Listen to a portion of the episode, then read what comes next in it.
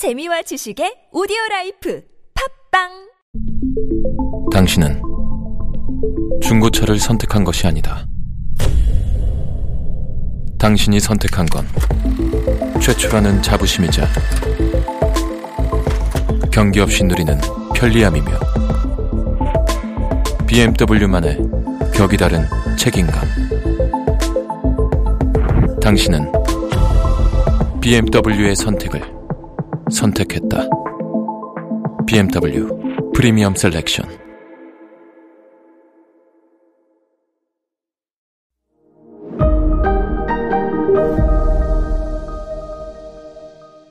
네, 여러분 안녕하십니까. 역사 스토리텔러 썬킴 인사 드리겠습니다.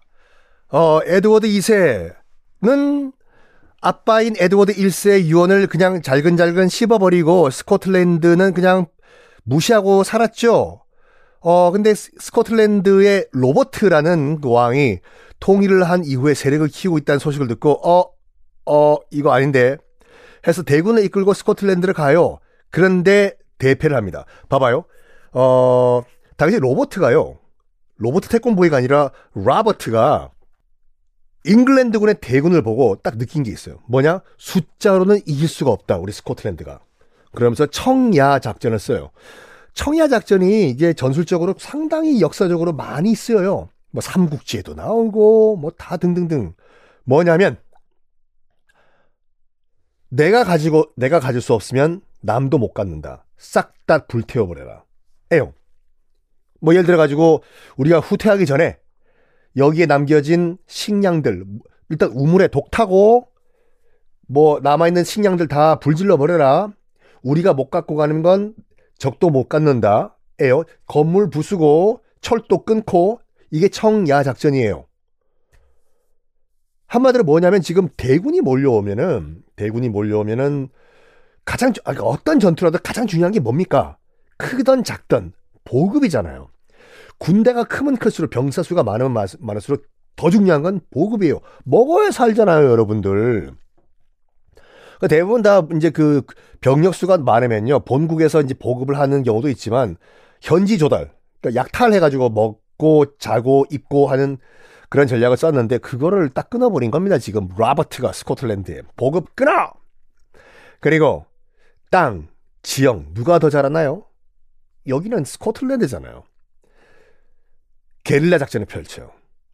그러니까 숫자로는 1대1 A급 매치로 하면 스코틀랜드가 진다는 거알 수, 알고 있었어요. 그래서 일단 청야 작전 보급 끊어버리고 그리고 치고 빠지고 치고 빠지고 치고 빠지고 게릴라전으로 아, 이 에드워드 2세의 잉글랜드군을 괴롭힙니다. 그리고 결정타 한 전투가 있었습니다. 뭐였냐면 그 습지에서 전투를 벌이는데 늪, 늪, 늪. 부산 사람들은 늪이라고 못하는 거 아시죠? 넙이라고 하죠. 이경규 씨가 넙에 빠졌어요. 하잖아. 요. 하여간 습지예요. 넙이에요.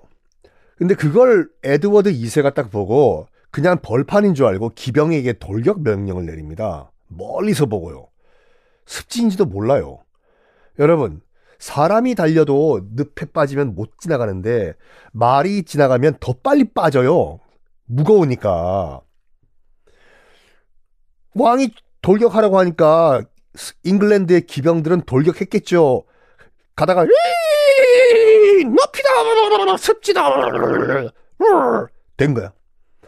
우왕좌왕 하는 거를 보고 아 이때 돌격을 해가지고 기병들을 전멸시켜 버립니다. 멀리서 보고 있던 에드워드 2세는 어 이게 뭐지 했을 거예요.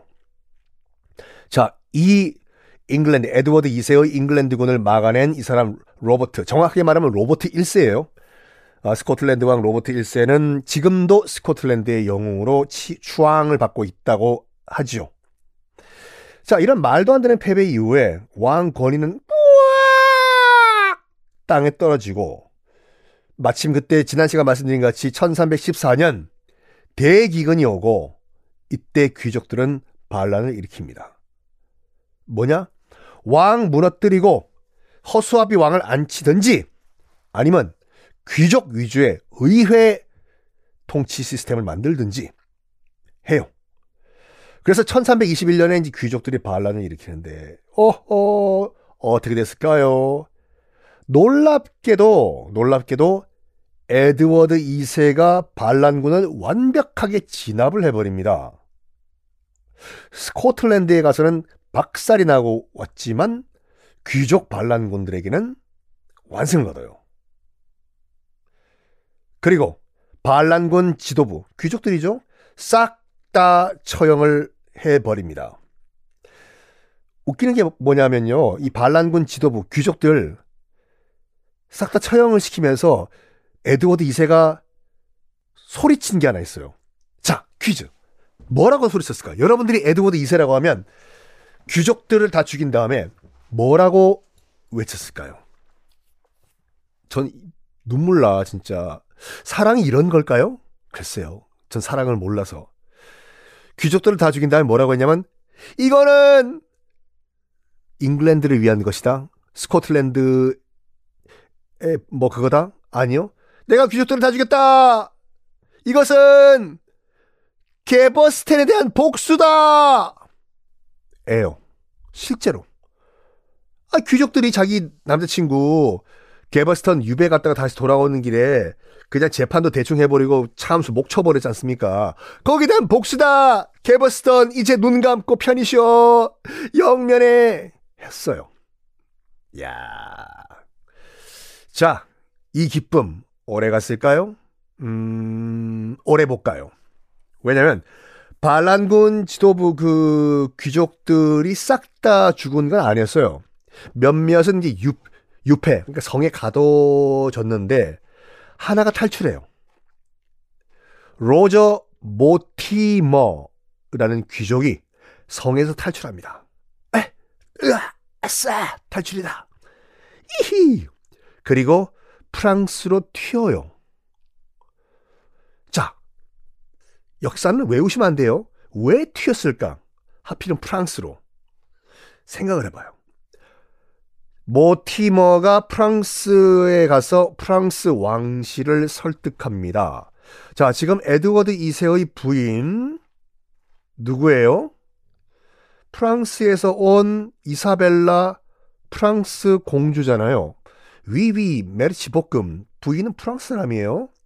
그래서 이 모티머가 프랑스에 가가지고 얘기를 합니다. 프랑스 이 왕실에 지금 에드워드 2세는 곧 망합니다. 그래서 아, 이 얘기는 다음에 할게요.